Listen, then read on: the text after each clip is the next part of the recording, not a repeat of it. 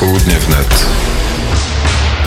I wracamy do Popołudnia W N E T, wracamy do studia Radia W N E T. Ciągle nie mogę się nacieszyć nowym studiem, ale radość nowego studia jest tylko wtedy pełna, kiedy vis-a-vis siedzi żywy człowiek, a to w czasach pandemii w mediach nie jest rzecz częsta, tym bardziej cenna. Paweł Ozdoba, prezes Centrum Życia. Dzień dobry. Dzień dobry panu, dzień dobry państwu. I od razu inaczej się brzmi, inaczej się rozmawia i wszystko jest od razu milsze i, i lepsze. No dobrze, to zacznijmy od tego, gdzie skończyliśmy rozmowę z Markiem Jurkiem, byłym marszałkiem Sejmu. dwudziestego drugiego października to jest data, na którą pan prezes czeka. To jest data, która może zmienić zakres ochrony życia w Polsce. Zdecydowanie tak. dwudziestego drugiego października, to warto zauważyć, sędziowie Trybunału Konstytucyjnego zdecydują o tym, czy w świetle prawa każdego roku będzie możliwe zabijanie około tysiąca dzieci nienarodzonych. Jeśli sędziowie zdecydują, że tak zwana przesłanka eugeniczna jest niekonstytucyjna, wówczas będziemy mieli do czynienia z niezwykłą sytuacją, ponieważ ta decyzja pozwoli właśnie uratować około statystycznie tysiąca istnień ludzkich każdego roku, ponieważ aborcja eugeniczna pochłania właśnie dziewięćdziesiąt pięć procent aborcji dokonywanych w świetle prawa w Polsce. Zatem jest to decyzja niezwykle istotna, niezwykle ważna. No i co więcej, to jest decyzja, która będzie będzie się wiązała w pewnym sensie ze spełnieniem obietnic partii rządzącej.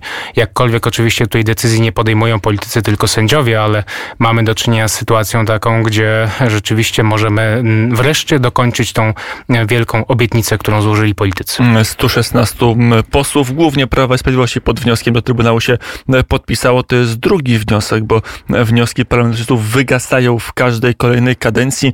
Podobny wniosek był złożony w poprzedniej kadencji Sejmu. Wtedy Trybunałowi nie starczyło czasu. Teraz nastąpiło przyspieszenie. Na ile pan wierzy, wie, ma informację, że ta rozprawa dojdzie do skutku i że, i że zakończy się jakimś twierdzącym postanowieniem?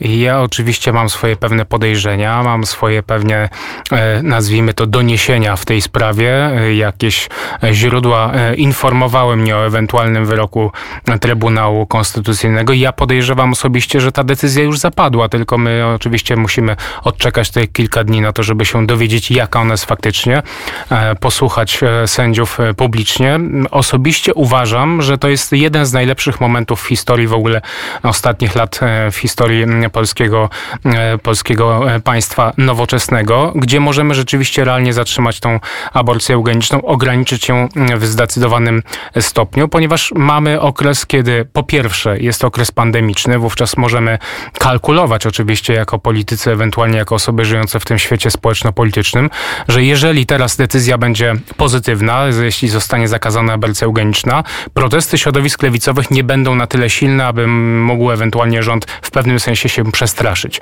Tak jak to miało miejsce w dwa tysiące piętnastym roku. Teraz sytuacja jest zgoła inna. Wobec tego jest to najlepszy czas, ponieważ także oczywiście wybory najbliższe parlamentarne odbędą się, jak sami wiemy, za około cztery lata. Także wybory za trzy lata. Za trzy to lata. Już jest frazę z polskiej polityki. Wszyscy mówią te trzy lata bez wyborów jako jakiś magiczny okres dla polskiej polityki. Ja bym się za chwilę zatrzymał, tego panu prezesowi przerwałem, no bo to by wskazywało, że my w Polsce cały czas walczymy o, o życie w, w, w wyniku jakichś trików, tak, że my kalkulujemy, kiedy będzie lepiej, kiedy będzie gorzej, kiedy się opłaca, kiedy to się nie opłaca, tak jakby idea, że życie jest warte ochrony od poczęcia aż do śmierci, była ideą, która albo jest w defensywie, albo nie ma tego pełnego społecznego poparcia. No więc właśnie, żyjemy w takiej pewnej dziwnej sytuacji, którą oczywiście możemy teraz zmienić, natomiast warto zauważyć, że tak naprawdę to jest pewien spór na poziomie idei. Wciąż środowiska lewicowe zarzucają nam, że, że życie nie rozpoczyna się w momencie poczęcia, że nie rozpoczyna się chociażby w siódmym, ósmym, dziewiątym miesiącu ciąży, ono się rozpocznie dopiero w momencie, kiedy dziecko przyjdzie na świat. To jest jedna wielutna bzdura. Chociaż są też poglądy, że niekoniecznie, bo ja się spotkałem, to pewnie nie tylko ja, z pomysłami aborcji postnatalnej, jakkolwiek to idiotycznie brzmi, że ten okres, kiedy można człowieka zlikwidować, nagle się wydłuża już także poza życie płodowe. To są chociażby koncepcje Petera Singera z Australii, który o tym mówi wprost, że dopiero w momencie, kiedy dziecko pełną świadomość uzyska już po narodzeniu, to jest dopiero moment, kiedy te pełne prawa do życia otrzymuje. Natomiast warto wrócić do tego, że już konwencja Praw Dziecka mówi o tym, że każde dziecko ma niezbywalne prawo do życia. Konstytucja mówi wprost o tym, że prawo do życia jest w Polsce chronione. Także Europejska Konwencja Praw Człowieka mówi, prawo każdego człowieka do życia jest chronione przez ustawę. Mamy do tego szereg innych, innych ważnych dokumentów międzynarodowych, jak Międzynarodowy Pakt Praw Obywatelskich i Politycznych, orzeczenia Trybunału Konstytucyjnego w Polsce, wyroki Trybunału Konstytucyjnego, więc mamy szereg, szereg dokumentów, które w zasadzie mówią wprost, życie rozpoczyna się od poczęcia, powinno państwo go chronić w pełni. Dzisiaj mamy do czynienia z taką sytuacją, że tylko chroni wybrane, prawda, jednostki, które jeszcze się, które się dopiero narodziły, prawda, lub które się nie narodziły, ale są, powiedzmy, w momencie tuż przed narodzinami. Pan prezes mówił o polityce, to też trochę na politykę zahaczmy, bo często politycy Prawa i Sprawiedliwości mówią, o tyle dobry jest kompromis aborcyjny, że on rzeczywiście nie jest idealny, rzeczywiście kosztuje rocznie tysiące, czy, czy, czy te tysiąc istnień ludzkich, pewnie i więcej, ale pozwala uchronić ileś innych, że jeżeli go naruszymy w kierunku konserwatywnym, to za chwilę przyjdzie repulsja i summa summarum zacznie więcej dzieci zginie, bo nagle przyjdzie do władzy grupa, która wprowadzi dowolną aborcję. Ja myślę, że też oprócz tego swego rodzaju przypieczętowania ze strony czy to sędziów Trybunału Konstytucyjnego, czy też polityków, gdyby decyzja taka zapadła na poziomie ustawy, warto próbować zmieniać opinię publiczną, prawda? No, oczywiście to trzeba wrócić do tego, że zdecydowana większość opinii publicznej mieszkańców Polski statystycznie uważa aborcję za coś złego. Chroni życie od A momentu... Czy jeszcze? Bo to jest też ciekawe pytanie. Nie widziałem ostatnich badań, ale mam takie przeświadczenie, jeżeli chodzi o podejście do aborcji, to mamy pewną sinusoidę. Znaczy, że zaczynaliśmy, wychodziliśmy z P R L u z bardzo niską świadomością. Ona potem się budowała przez lata, a teraz następuje erozja tej świadomości w kierunku przyzwolenia na aborcję. Nie wiem, czy moje spostrzeżenia są słuszne, czy nie, panie prezesie. Być może, być może ma pan rację, trzeba byłoby to zweryfikować oczywiście w badaniach, natomiast to też pokazuje przykład krajów zachodnich, gdzie zwyczajnie ta rewolucja kulturowa, którą obserwujemy w Polsce, ale także w krajach zachodnich, sprawia, że rzeczywiście pewne tendencje w, na poglądy na niektóre sprawy się zmieniają. Stąd też mój apel do tego, żeby za tę decyzją sędziów, czy też polityków było prowadzona kampania promująca wartość życia jako takiego, prawda? To jest niezwykle istotne. Myślę, że opinia publiczna powinna coraz więcej czerpać tej wiedzy na temat momentu, kiedy w zasadzie to życie się zaczyna. Mamy dostępne badania naukowe, mamy dostępne znakomite publikacje, mamy wielu ekspertów w tej dziedzinie. Myślę, że warto po prostu ich wysłuchać i poznać, jaka jest prawda w tej mierze. Jeszcze do Polski za chwilę wrócimy, ale najpierw może zapytam o jakieś laboratorium zewnętrzne. Czy, czy mamy kraj zachodni, oczywiście, który można jakkolwiek cywilizacyjnie do Polski porównywać, który takiej zmiany dokonał, zmiany postaw, gdzie udało się przekonać istotną część społeczeństwa, tak żeby to była większość, że jednak życie to nie jest, nie, nie, nie, nie rozpoczyna się wtedy, kiedy ktoś się urodzi, tylko jest znacznie wcześniejsze i że życie dziecka, które jest urodzone i jest wcześniakiem i, i przebywa w inkubatorze jest tyle samo warte, jak dziecka, które przebywa w naturalnym inkubatorze. inkubatorze w łonie matki. Podejrzewam, że możemy w tym przypadku konkretnym mówić chociażby o Stanach Zjednoczonych, gdzie e, chociażby obserwuję ja, jako organizator Marszu dla Życia i Rodziny w Polsce, w Warszawie, obserwuję, jak liczną, e, wielką, piękną manifestacją jest Marsz dla Życia w Waszyngtonie, który odbywa się każdego roku w styczniu. E, te, te demonstracje bardzo prorodzinne, bardzo pozytywne e, gromadzą e, dziesiątki tysięcy obrońców życia z, ze Stanów Zjednoczonych, a także z innych krajów.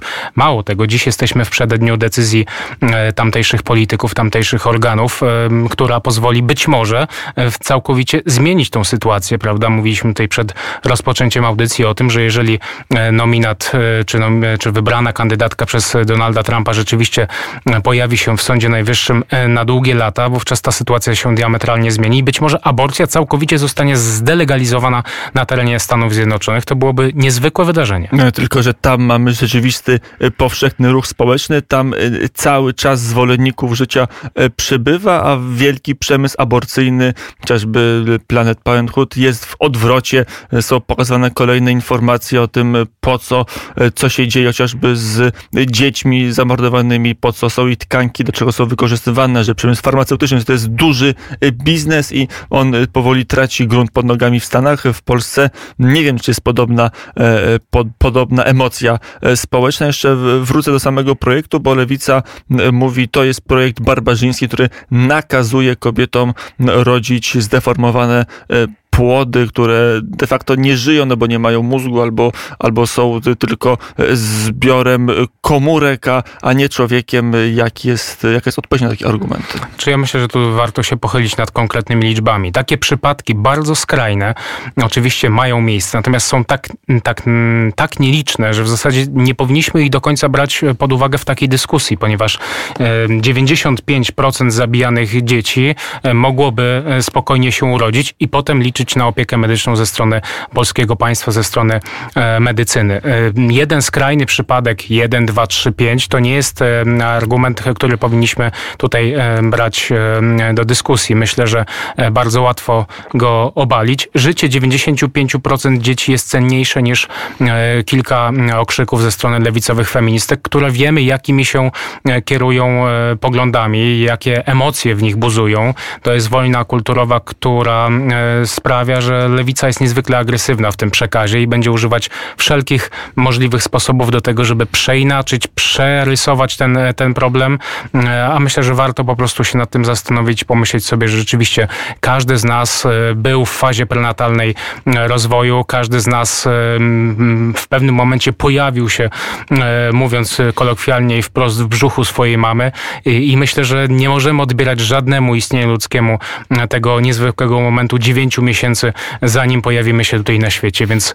ten argument myślę, że w taki sposób można zbić i też warto się odwołać do chociażby badań opinii publicznej. dziewięćdziesiąt pięć procent, to są najnowsze badania C B O S-u, dziewięćdziesiąt pięć procent Polaków uważa, że szczęście można osiągnąć poprzez bycie ojcem lub bycie matką, więc macierzyństwo, ojcostwo to jest coś, co daje niezwykłą radość. A jeszcze do tych danych na koniec powróćmy, skoro to są nieliczne przypadki no, osób tak ciężko, w zasadzie w tym wypadku już się płodów, tak ciężko uszkodzonych, bez mózgu, bez organów, które nie mają najmniejszych szans, aby po urodzeniu funkcjonować, żyć jako, jako Jako, jako jednostki, to w takim wypadku kogo właściwie się abortuje w tej chwili w, w świetle prawa? W świetle prawa się między innymi abortuje dzieci, które są podejrzane o to, że urodzą się chore. To jest pierwsze niezwykle istotne, ponieważ zakładam, oczywiście nie możemy tego zweryfikować, ale duża część dzieci, która zostaje abortowana w świetle prawa, zostanie zabita, być może urodziłaby się zdrowa. Mamy chociażby takie wspaniałe wspaniałe opowieści osób także znanych z życia publicznego, dziennikarzy, którzy doświadczyli tej informacji, że dziecko prawdopodobnie urodzi się chore, dlatego lekarz zaleca dokonanie aborcji. Matka zdecydowanie odmówiła dokonania tej, tej aborcji, a potem się nagle okazało, że dziecko urodziło się w pełni zdrowe. Sam znam taki przypadek. Dziś chłopak jest nastolatkiem, osiemnastoletnim młodym mężczyzną, który jest wysportowany i dobrze zbudowany. Zatem te przypadki, kiedy lekarz wróży, że dziecko może się urodzić z pewnymi dysfunkcjami. Znaczy wróży, to znaczy, że ma przesłanki, tak, one się nie zawsze muszą zrealizować, ale tak. Też to nie powiedzmy, że wróży, bo to może być za mocno. Po prostu nie, nie ma możliwości pełnych badań, stąd jest duży margines błędu. Duży margines błędu i tym samym myślę, że to jest odpowiedź na to nasze pytanie, dlaczego powinna zostać aborcja zakazana. dwudziestego drugiego października rozprawa, to już ostatnie pytanie. Jak, jak rozumiem, pan wierzy, że w tym razem akurat, bo to wiele było prób, wiele było podejść, że tym razem sprawa zostanie doprowadzona do szczęśliwego końca. Myślę, że zostanie doprowadzona do szczęśliwego końca. Ja personalnie oczywiście ufam, że tak się stanie, natomiast z pewnych źródeł dowiedziałem się, że, że jest na to naprawdę rzeczywiście duża szansa i ufam, że rzeczywiście tak się stanie. Myślę, że obrońcy życia w Polsce będą usatysfakcjonowani tą, tą decyzją, która przede wszystkim będzie chroniła w świetle prawa około tysiąca istnień w skali roku. To jest niezwykle wielka sprawa. Będziemy mogli być takim wspaniałym światłem w tunelu, który gdzieś tam w świecie będzie widoczny, możemy stać się jednocześnie źródłem pewnej inspiracji i być może inne kraje także będą naśladowały naszą postawę. Kto wie, za chwilę może do tego grona szacownego dołączy, dołączą Stany Zjednoczone, które też skłaniają się ku temu, żeby chronić życie ludzkie w pełni, niezależnie od przesłanek. Niezależnie od przesłanek, to jeszcze zadam ostatnie pytanie o te dwie pozostałe przesłanki, bo ta ustawa ich nie neguje, czyli poczęcie dziecka w wyniku czynu zabronionego, głównie chodzi o, o gwałt, no i w wypadku, kiedy poród lub donoszenie ciąży zagraża życiu i zdrowiu matki, w tych wypadkach, jak rozumiem, aborcja będzie dozwolona. Tak, ta decyzja sędziów Trybunału Konstytucyjnego dotyczy tylko tak zwanej przesłanki eugenicznej i o jej wykluczenie właśnie starają się posłowie. Czyli tutaj jakby ktoś mówił, że to jest działanie wprost godzące w dobro przyszłych matek, czy w ich zdrowie lub życie, o tym nie możemy mówić. Nie możemy mówić, co więcej dodam tylko, to jest jaka cieka- swego rodzaju ciekawostka, w wyniku czynu zabronionego dokonuje się aborcji około tylko jeden raz w roku, więc są, jest to zupełny margines. Mało tego, ta decyzja tego obszaru nie będzie dotyczyła. Nie będzie dotyczyła, powiedział Paweł Ozdoba, prezes Centrum Życia. Dziękuję bardzo za rozmowę. Dziękuję uprzejmie. Wyrok dwudziestego drugiego października, to już niedługo zobaczymy, czy tym razem uda się poszerzyć zakres ochrony życia w Polsce.